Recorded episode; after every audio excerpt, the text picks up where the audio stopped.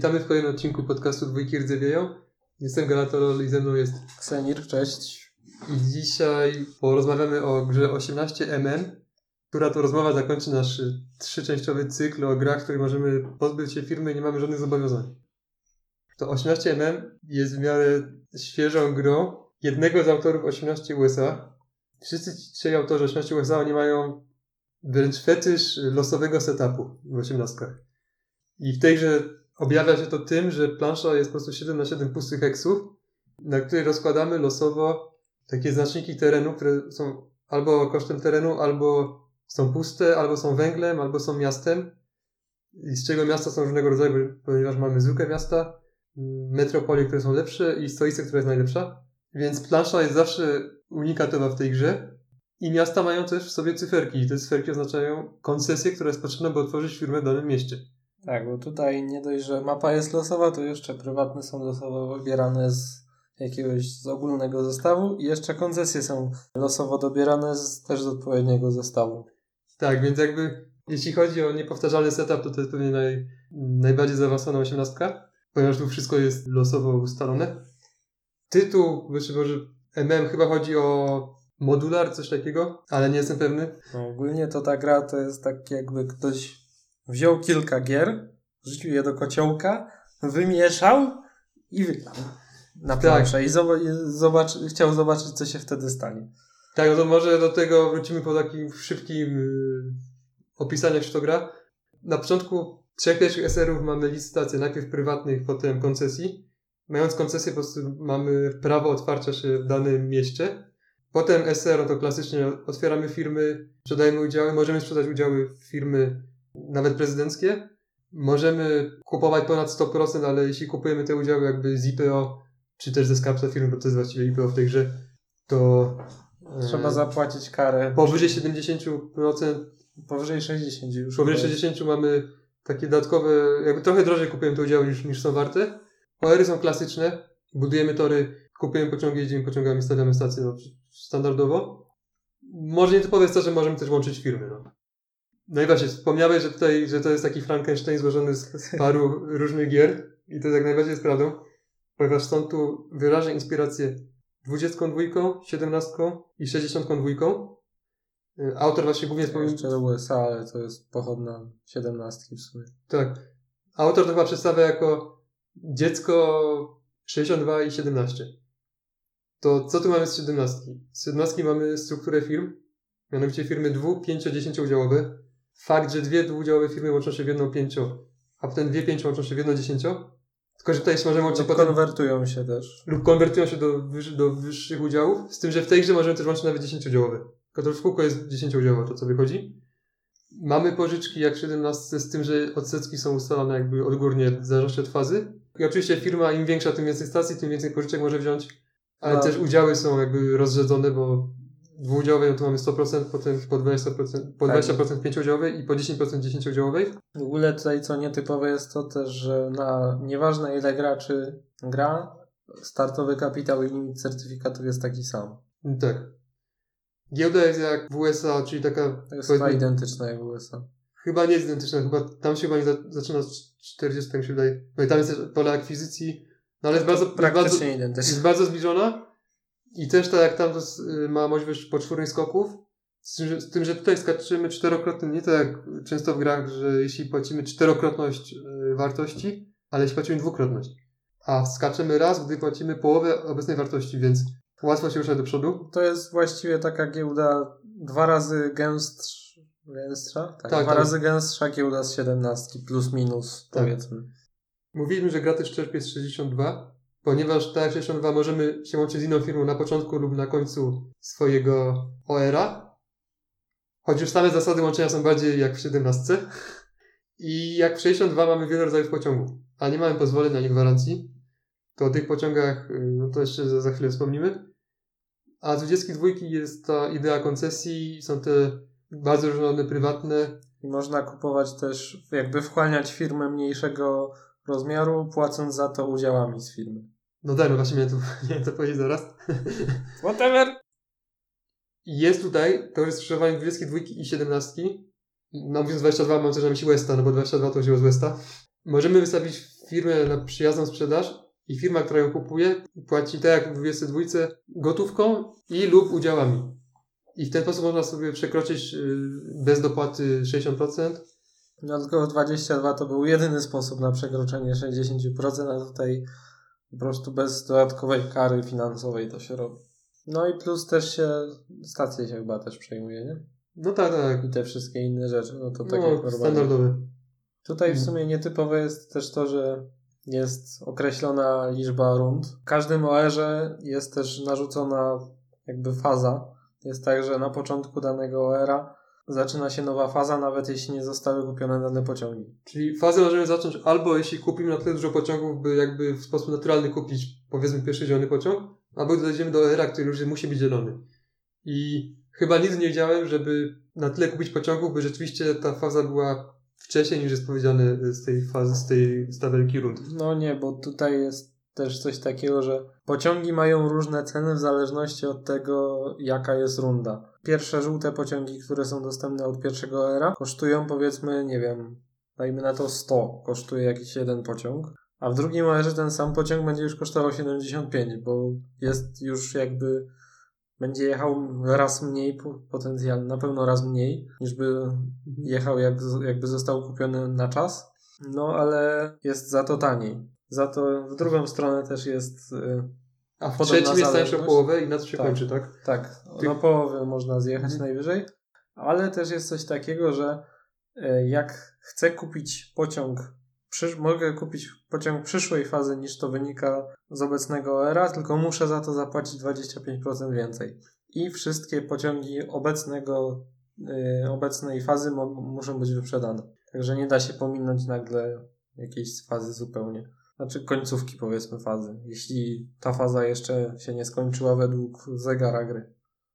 Jest to gra, której tak w tych wszystkich trzech grach nie mamy zobowiązań, więc możemy się pozbyć firmy bez pociągu tak o, ale w przeciwieństwie do poprzednich nawet nie, nie zbieramy połowy wartości, tylko pełną wartość obecną i po tym jak sprzedam, załóżmy, że jestem na, na 100, sprzedaję 5 udziałów, czyli wszystko co mam, to zanim, ta, zanim obniżymy wartość tej firmy, to każdy inny gracz ma możliwość sprzedaży swoich udziałów w tej firmie, więc nikt nie będzie stratny i nikt jakby nie obudzi się z ręką w nocniku czy coś, e, czy coś w tym rodzaju. Na przykład się okaże, że owszem nie ma tu zobowiązań e, osobistych, ale jednak już firma jest warta dwa razy mniej.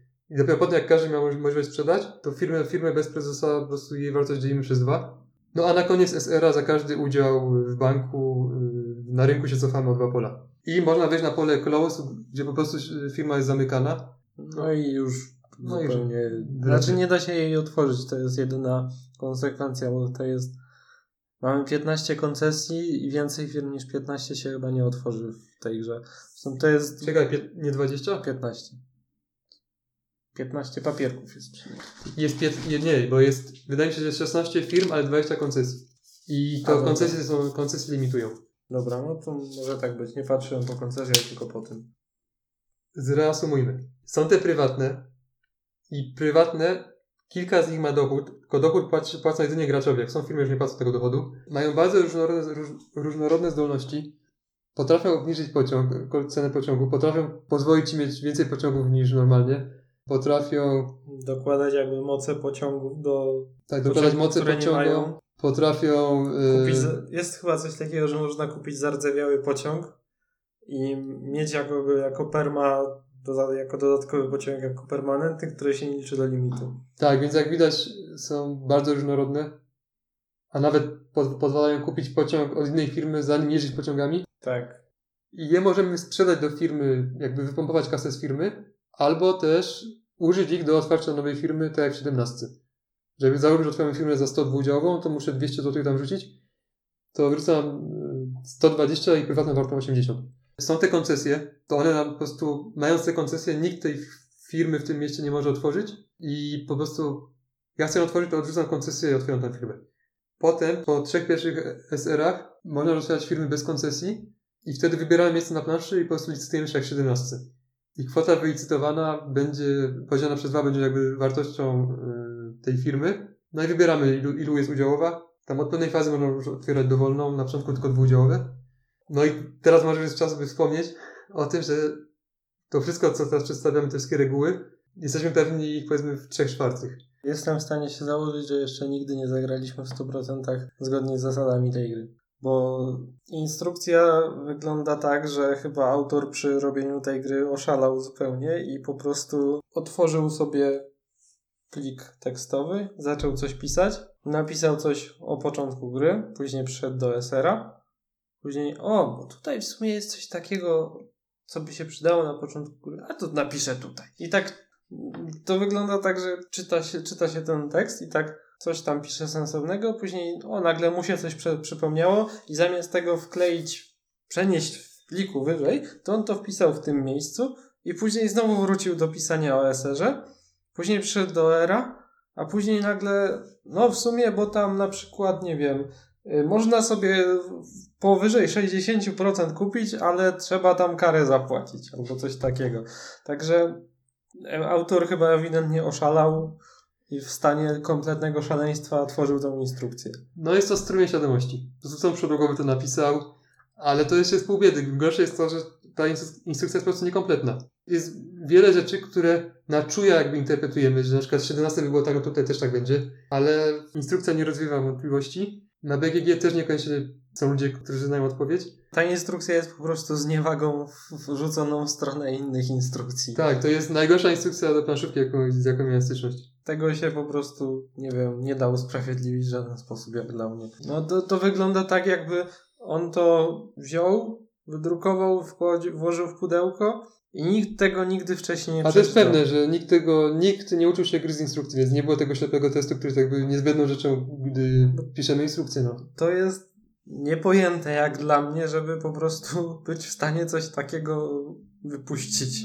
Przecież to wystarczy dać komukolwiek, kto ma jakiekolwiek pojęcie o osiemnastkach, żeby nawet nie, nawet nie o osiemnastkach, to wystarczy Wystarczyłoby nawet mu, wydaje mi się, że dać to komuś, kto kiedykolwiek czytał jakąś porządną instrukcję do, do jakiejkolwiek gry.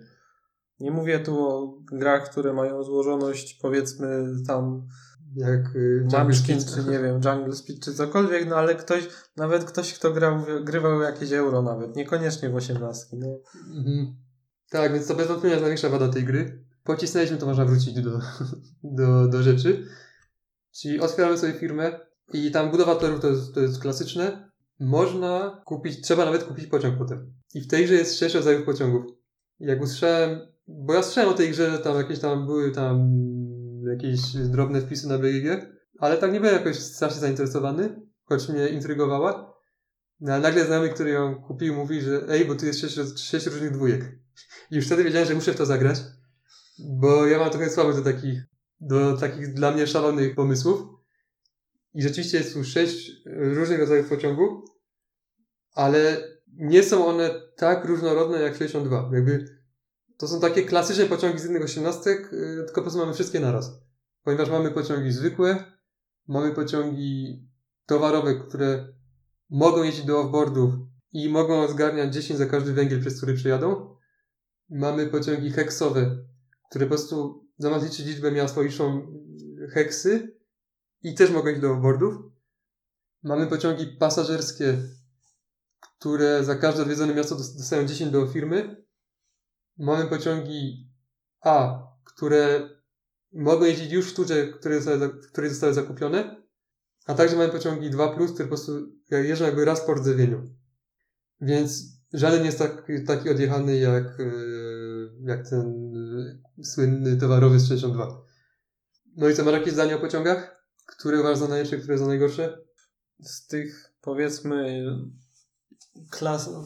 klasycznych, nie klasycznych, z tych y, jakby bardziej podstawowych, czyli nie A i nie plus, bo te A i plusy są, przynajmniej żółte są dostępne trochę później, to no, dwójka jest dwójką po prostu. Jedyna, jedyny, jedyny jej plus jest taki, że chyba jest najtańsza z tych Tak, tak, ona jest tania.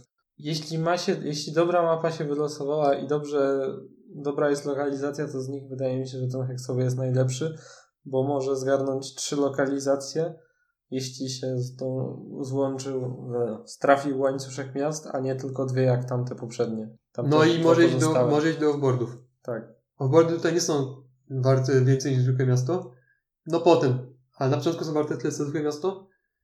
No ale mimo wszystko dobrze do nich jeździć. Aha, jest też w ogóle bonus. Jak się pojedzie z góry na dół albo z prawa do lewego, to jest 50 do A tak. bonusu. Warto wspomnieć, że jak normalnie w osiemnastkach mapa to jest jakaś, jakaś lokalizacja z realnego świata, no to tutaj to jest kompletna abstrakcja zupełnie. Z losowe, losowe rzeczy to nie ma żadnej nazwy nawet. Tak, no nawet nie wiemy jak rozwinąć skrót, y, który jest tytułem gry. Potem są pociągi 2A, 2+, i z nich to chyba A robi robotę największą, bo one chyba kosztują tyle samo, Nie, a jest droższy. ale jest trochę droższy. No to dobrze właśnie, bo, bo jednak dzięki niemu się nigdy nie cofniesz. To jest, nie ma tego, tej, tego pierwszego OR-a, na którym się cofasz yy, normalnie w 18. I możesz kupić to 2A, pojechać, wypłacić i kupić potem kolejny pociąg. Później mamy już jakby wszystkie naraz dostępne. Tak. Z tym, że w zależności od liczby graczy, w zależności od, w zależności od liczby graczy mogą być, niektórych może być więcej, niektórych może być mniej, albo w ogóle może, może ich nie być. Potem przechodzimy do czwórek. I tu w oryginale jest pociąg 4H, który ma napisane na szczęście nie tylko w instrukcji, ale też na swojej karcie, że on nie jest 4H, ale 5H. Więc to jest pociąg 4H, ale on jeździ jak 5H. Bo autorowi chodziło o to, żeby po prostu w każdym, na każdym poziomie, poziomie pociągów były ta, ta cyfra była taka sama. A przecież mógł użyć po prostu liter, literek, tak jak 62. Czyli powiedzieć A, B, C, D. Tak, pociągi A, pociągi B, pociągi C i tak dalej. Więc to jest- to jest dość absurdalne. No później mamy zwykłą szóstkę, pierwszy permanent, a następnie mamy pociągi podwajające, czyli 3 na 4D, 4D oraz 5D. I tak, dawniej uważałem, że te szóstki to jest tragedia i że po prostu nie ma co zawracać sobie głowy Szóstki to są najtańsze permanentne, Najtańsze permanentne. i że trzeba iść w 3 na 4D, bo, no bo to podwaja. Zazwy- Zazwyczaj pociągi podwajające są bardzo mocne w 18. Ale w sumie, o ile się nie ma trasy typu metropolia, metropolia, stolica, to szóstka będzie miała zbliżoną, zbliżoną trasę, bo pojedzie po prostu przez 6 rzeczy, to sobie podwoić 3. No tak. Więc jest dość podobne, a łatwiej pojechać z, z offboarda do offboarda, żeby ten bonus zaliczyć. Więc muszę przyznać, że w ostatnich partiach szóstki trochę do, do siebie przekonały. No ale wciąż uważam, że te podwajające jednak potrafią być potworami. Szóstki są też tańsze niż te podwajające. No tak, rzecz jasna. I mam taki zarzut do tych pociągów D, no że one przez samą ich naturę, i to w każdej szynasce w sumie, w której są pociągi podwajające, to jest prawdą, że im je załatwią niedobre trasy. Jakby wystarczy ci właściwie, dla pociągu trójki wystarczy ci jedna dobra stacja, dla pociągu czwórki dwie, dla pociągu piątki trzy. Mhm. Masz trzy stacje obok siebie, no to jedziesz piątką y, za pełen za, za, za, Gwarantowane. tak, za pełen zasięg. Podwajasz. To jest ogólnie mój zarzut, y, jeden z, jedna, z wad, jedna z wad tej gry, że załatwą tu mnie dobre trasy. O ile się nie, roz, nie rozlosuje jak naprawdę dziwnie, to praktycznie każdy pociąg jeździ coś typu M, M, y, stolica. Mm, Albo offboard, stolica, M. Jakby Tak. te trasy nie są jakieś bardzo różnorodne. Jest moim zdaniem za mało blokowania. No dobra, to zależy wszystko od mapy, ale w 90% po prostu jest jak objechać jakieś miasto, które jest zablokowane. I to nie jakimś wielkim kosztem, no bo tutaj można. Znaczy, akcje budowania torów jest tak jak, są tak jak w 17, czyli jeden za darmo, drugi za 20 jest po prostu i można jeden z nich ulepszyć. Nie, nie ma jakiejś tutaj wielkiej spiny z budowaniem torów.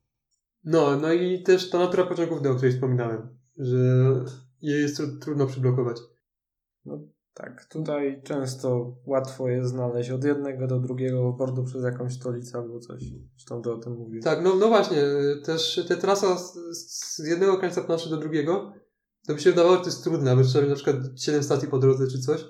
No ale wcale nie, to jest za- zazwyczaj tak nasza układa, że czwórką spokojnie można jeździć. Połowa, dobra, może nie połowa, ale tak jedna trzecia planszy przynajmniej wydaje mi się, że jest po prostu jakimiś pustymi heksami. Ewentualnie z kosztem terenów, czyli nadal pustymi.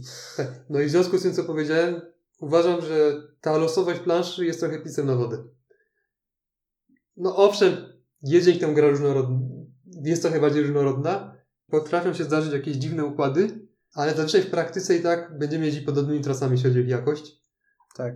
I uważam, że żeby dobrze zrobiło, znaczy tak myślę, że tutaj w tej grze mamy na niektórych heksach y, węgiel. I węgiel tu działa tak, że zwiększa przejazd o 10, ale w przeciwieństwie do 17 można ulepszyć taki tor. To myślę, że gdyby węgle były nieulepszalne, a za to byłoby ich trochę mniej, że ta plansza byłaby ciekawsza.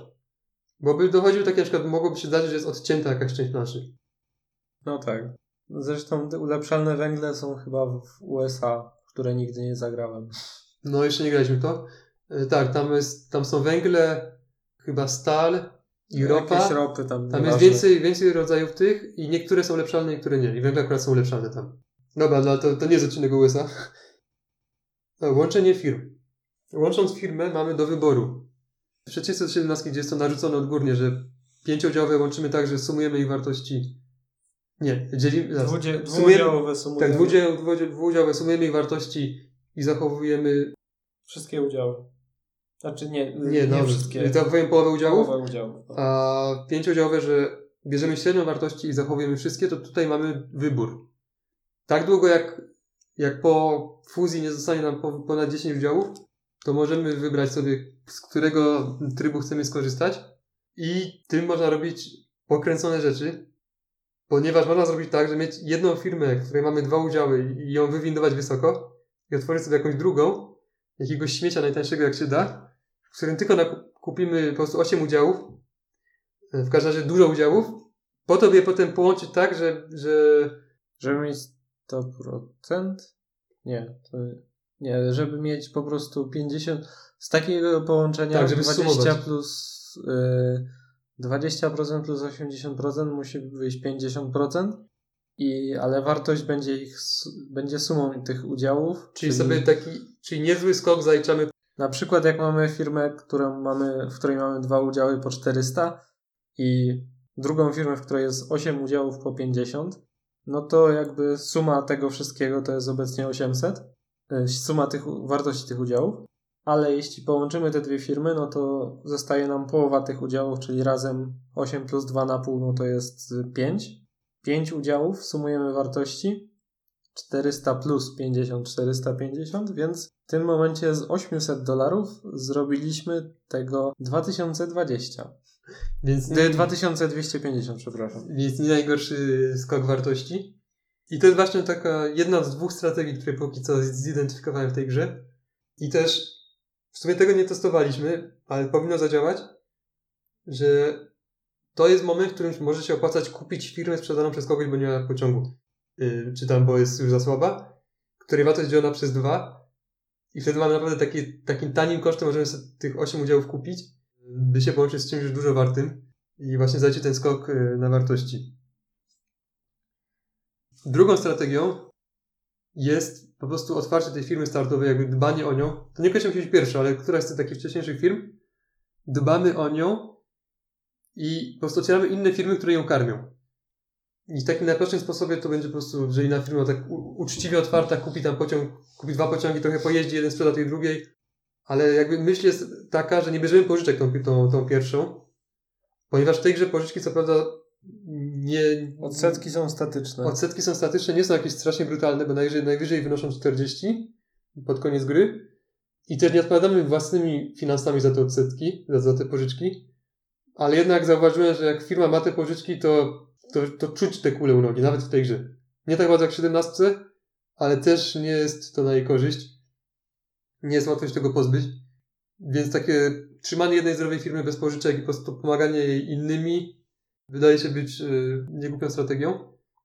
I od, ostatnio na, nawet odkryliśmy, że w sumie w tej grze, jako że za nic nie odpowiadasz własnym majątkiem, to można zrobić tak, że otwierasz firmę po prostu najtaniej jak się da, żeby wziąć dużo pożyczek.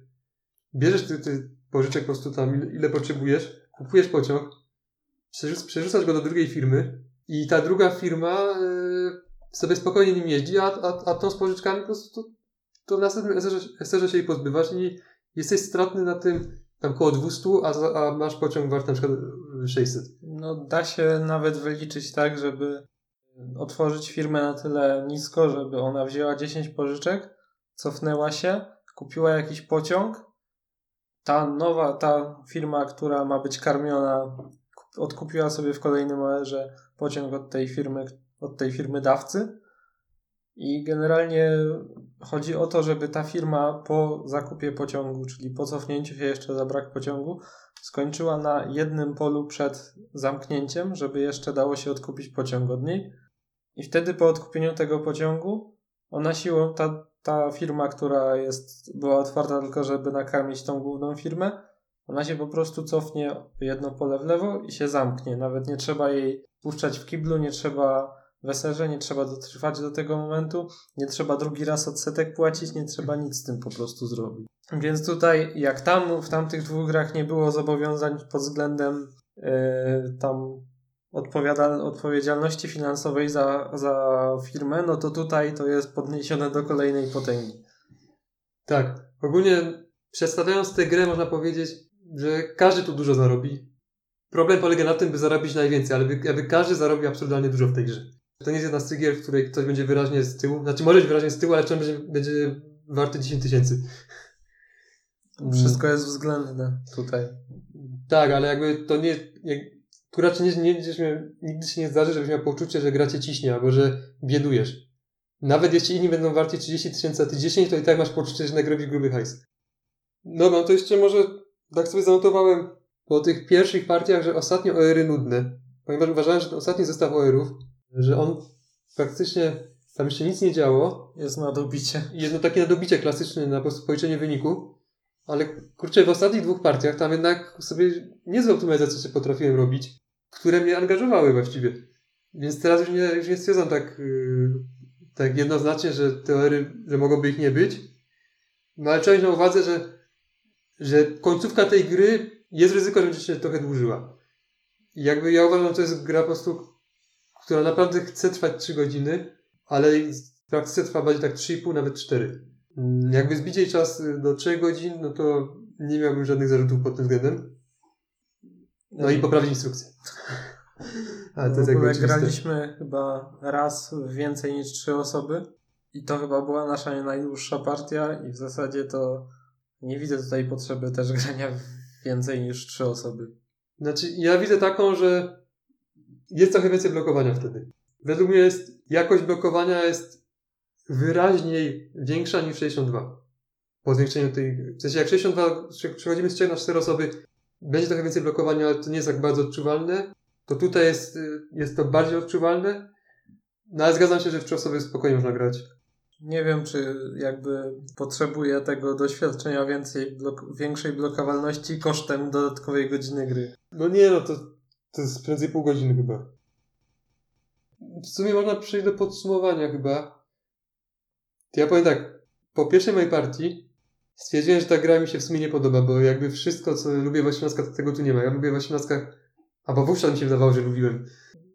Kiedy nas gra ciśnie, kiedy mamy zobowiązania, kiedy jakby nie wiemy, jak, czy doczekamy jutra i tak dalej. A tu po prostu generujemy pieniądze znikąd. Z powietrza sobie generujemy góry, góry kasy. Ale co ciekawe, wieczorem, jakby w nocy po, po tej rozgrywce, a to było na konwencie, mm, więc tam zagrałem parę gier danego tego dnia, to ja o tej najwięcej myślałem.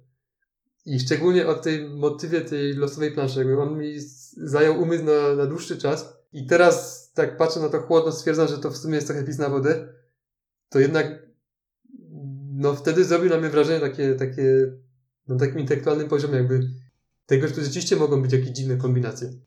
Nie wiem w sumie, jak, jak tam, co słuchacze, jakby, jakie mają wrażenia po tym, co mówimy. Chyba tak brzmimy pół na pół, ale jeśli o mnie chodzi, to ja jednak lubię tę gierkę. I jakby z każdą kolejną partią sobie coraz bardziej ją lubię, tylko że ja mam słabość do takich szalonych y, pomysłów.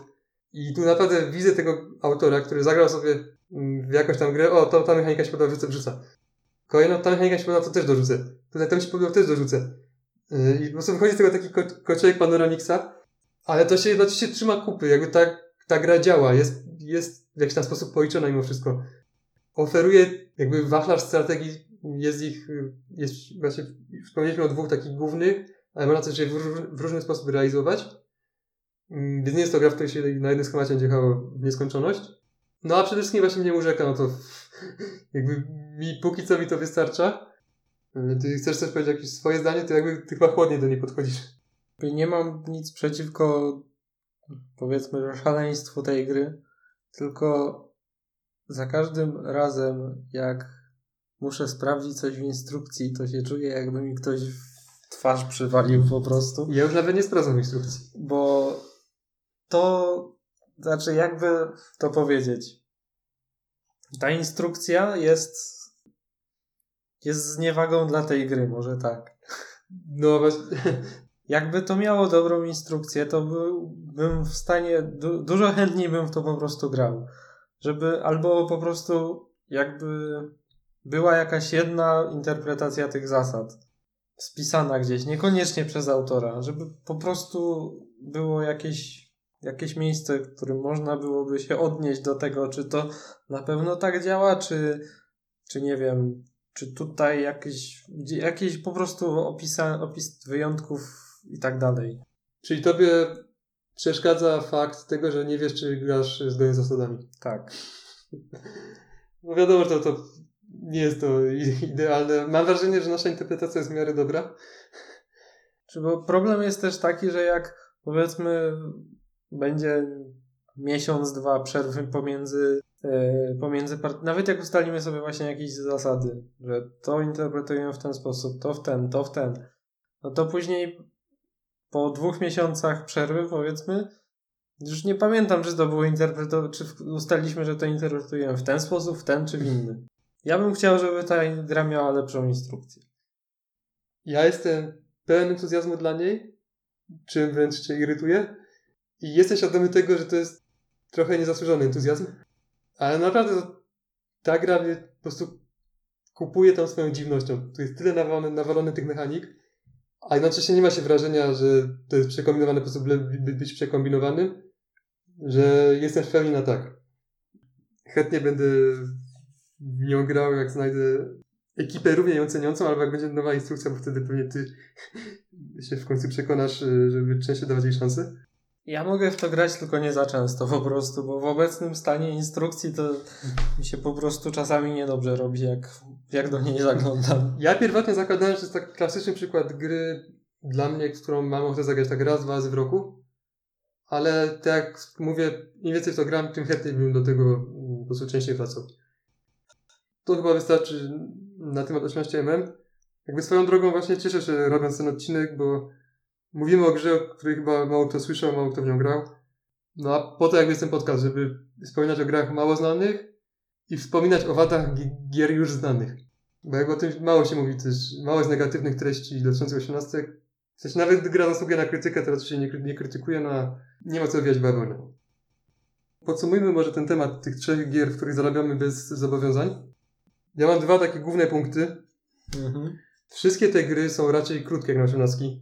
Bo da się zagrać w 3 godziny. MM jest najdłuższe, 60 jest najkrótsze z tych trzech, ale. Ale wszystkie to jest między 3 a 4 godziny. Tak. Więc jak na 18 niez, niezły czas, spokojnie, spokojnie można zagrać jakby wieczorem w dniu roboczym. A druga rzecz, że wszystkie dobrze działają, działają na 3 osoby. Że 60 wręcz najlepiej działa na 3 osoby, a 62 potencjalnie na 4 jest lepsze, MM też chyba najlepiej działa na 3, jak bierzemy pod uwagę to, że jest to trochę krótsze i sprawniejsze. W sumie to im więcej, znaczy tutaj, nie wiem jeszcze co do MM, ale w 60 i 62 im więcej gramy, tym więcej, tym rzadziej się tą, ten, jakby wykorzystuje ten, powiedzmy, myśl przewodnią tych trzech gier, czyli wyrzucanie firmy do krzaków. Znaczy, to jest myśl przewodnia przez nas narzucona. Tak, bo tak. To, to je łączy. Ale w 60 się raczej nie chcemy pozbywać firm. W 62 to zależy. A tutaj chyba to jest wręcz podstawa tych lepszych strategii, że kupujemy firmy, otwieramy firmę tylko po to, żeby karmiła inną. No tak. To, no to jeszcze na koniec tego podsumowania można by przedstawić top. Myślę, że słuchacze jakby z grubsza wiedzą jaki będzie, ale co ciekawe, po tym, gdy zagrałem dwa razy w każdą z tych gier, i już jakby planowałem, żeby nagrać, zagrać, nagrać odcinek o tym, o nich, to spodziewałem się, że mój top będzie taki, że mogę powiedzieć, jaki by był. Po tych po dwóch partiach w każdą z tych trzech gier. I że to się nie zmieni już, tak? Y, Raczej. No, zakładałem, że się nie zmieni i, i, i że będzie taki. Mhm. Że jeśli gra, którą najbardziej lubię, jakby, gdzie serce mówi, że jest najlepsza, to MM. Gra, gdzie rozum mówi, że jest najlepsza, to 62, bo uważam, że mechanicznie z tych trzech jest taka najlepiej dopieszczona, naprawdę bardzo, bardzo dobrze policzona, różnorodna, o wysokiej regrywalności i tak dalej. Natomiast gra, w którą najczęściej będę grał, 60, przez dobrze na trzy osoby, więc po prostu jest już argument wylądował na stole. A teraz jak to wygląda? No to teraz tak, na pierwszym miejscu oczywiście 62. Jak już wspominałem, to jest w tej chwili jedna z planszówek, w której chcę grać najwięcej. Na drugim MM, no bo wciąż chcę w niego grać, chcę go zgłębiać. Mam wrażenie, że jest tutaj trochę do zgłębiania. No i to, to ta jego dziwność i szaleństwo mnie urzekają. No a na trzecim 60, które ma tam punkty jakby bonusowe za to, że świetnie działa na trzy osoby i że jest mimo wszystko nietypowe, bo to jest gra na wstrzymywanie, więc y, jakby nie każda gra to oferuje. I jakby nie mam wątpliwości w tej chwili, jak ten top wygląda. A ty jak byś je ustawił? To tak, po pierwszej partii w 62 wydawało mi się, że to jest jakby top 3 najgorszych osiemnastek, jakie kiedykolwiek zagrałem. Teraz trochę poszło do góry, ale w top 3 najlepszych na pewno, jest, na pewno nie jest. U mnie, zaraz, u mnie tak, to jest 30-17, to to puka, bo mam top 2. do drzwi. Top 2 jest pewne, trzecie to, to się zmienia. To tam jak, dobra, jak już wspomniałem, to mogę tam powiedzieć, że to jest między 28 a 41 jakby jak się mówi w szkole. Że dam, dam ci wyższą cenę na zachętę. O, to, to jest 41 na zachętę, 28 48 wbrew rozumowi. Bo jakby 48 jest takie. Tam, tam, tam, nie, ma żadnych, tam nie ma żadnych fajerwerków, ale kurczę, no dużo w to grałem i zawsze mi się w to dobrze grało po prostu. No i 62 właśnie. I, i w tej chwili bym powiedział, że 62 jest, moją, jest jakby weszło do mojego prywatnego top 3 18. No to z tych trzech przynajmniej to bym wybrał najchętniej 62, co chyba nie jest zaskoczeniem. A co do dwóch pozostałych, to nie wiem. W 60 wydaje mi się, że już zagrałem wystarczająco dużo, żeby odwiesić ją na kołek na jakiś czas. Nie, że, nie żeby, nie wiem, leżała przez rok na, na tym, na półce, no ale jakbym miał jakąś grę zaproponować na te trzy osoby, na trzy osoby powiedzmy, no to 60 pewnie nie byłaby moim pierwszym wyborem. Nawet na trzy osoby. Nawet na trzy osoby. Wolałbym chyba po prostu zagrać coś nowego albo, nie wiem, nawet 62. A no tak, w sumie. A MM ma tam, nie chcę go skreślać może tak, bo no, chciałbym zobaczyć, co tutaj jeszcze może ta gra zaoferować. MM jest takim, powiedzmy, ostrożnie optymistyczny mogę być na, do, w jego kierunku, ale no to zobaczę jeszcze jak się, jak to dalej pójdzie. Czyli tak, MM i 60 tak egzekwo? No mniej więcej powiedzmy. No 62 na pewno najlepsze z, z tych trzech, bo czego się w ogóle nie spodziewałem, że będzie mi się kiedyś chciało w to grać. Bo ogólnie to tam jakby nie jestem za zbyt fanem typowo operacyjnych tytułów, ale no jednak 62 ma coś w sobie. No właśnie i też jeszcze to takie jakby nazwijmy to metafizyczne podejście do 18. Ja kiedyś myślałem, że to jest herezja, żeby mieć grę, w której nie masz zobowiązań i to ma być 18. O co chodzi? Ale jeśli gra ma wystarczająco dużo treści w sobie, to owszem, może, może jest odczuwana trochę bardziej w stronę Eurosa niż klasycznie 18, ale jednak potrafi być dobrą grą. I to też nie, bo to, to też są gry niewybaczające błędów, gdzie jakby zrobimy głupi na to się nie podniesiemy, to wciąż są osiemnastki. Więc to mi trochę zmieniło spojrzenie na ten gatunek i już nie mogę tak uczciwie mówić, że ja, że ja muszę mieć w osiemnastkach y, biedę i, i zastanawiam się, czy przeżyję do jutra. No tylko tutaj nie wybaczają błędów, ale w inny sposób trochę, no bo nie wybaczają błędów, ale grasz dalej w sumie Zależy od rozgrywki. Czasami się gra i nie przeszkadza to, że już wiesz, że, nie, że przegrasz, nie masz szans, a czasami chcesz, żeby się to skończyło, a jakby jeśli inni nie chcą skończyć, to nie ma jakby oficjalnego. Często w takich grach nie ma czegoś takiego jak bankructwo. Że nie możesz popełnić samobójstwa tak, w żadnej z tych trzech gier, o których mówiliśmy dzisiaj, nie ma bankructwa jako takiego. No, gracza. W końcu robisz y, szmal bez zobowiązań. No tak. I na przykład w jakichś tam 30 czy 82 czy innych takich powiedzmy bardziej klasycznych grach, no to mam dwie firmy, chcę się zabić, kupuję pociąg od jednej do drugiej, wymuszam na sobie diesla, nie żyję, nie? I koniec moich, y, moich tych Y, moich cierpień. Znaczy, te gry cię każą w ten sposób, że zamiast zarobić 3000, zarobisz 2000. I patrzysz, jak inni zbierają hajs. Dobra, to to było na tyle. Mm, Dzięki za uwagę i do następnego. Do usłyszenia.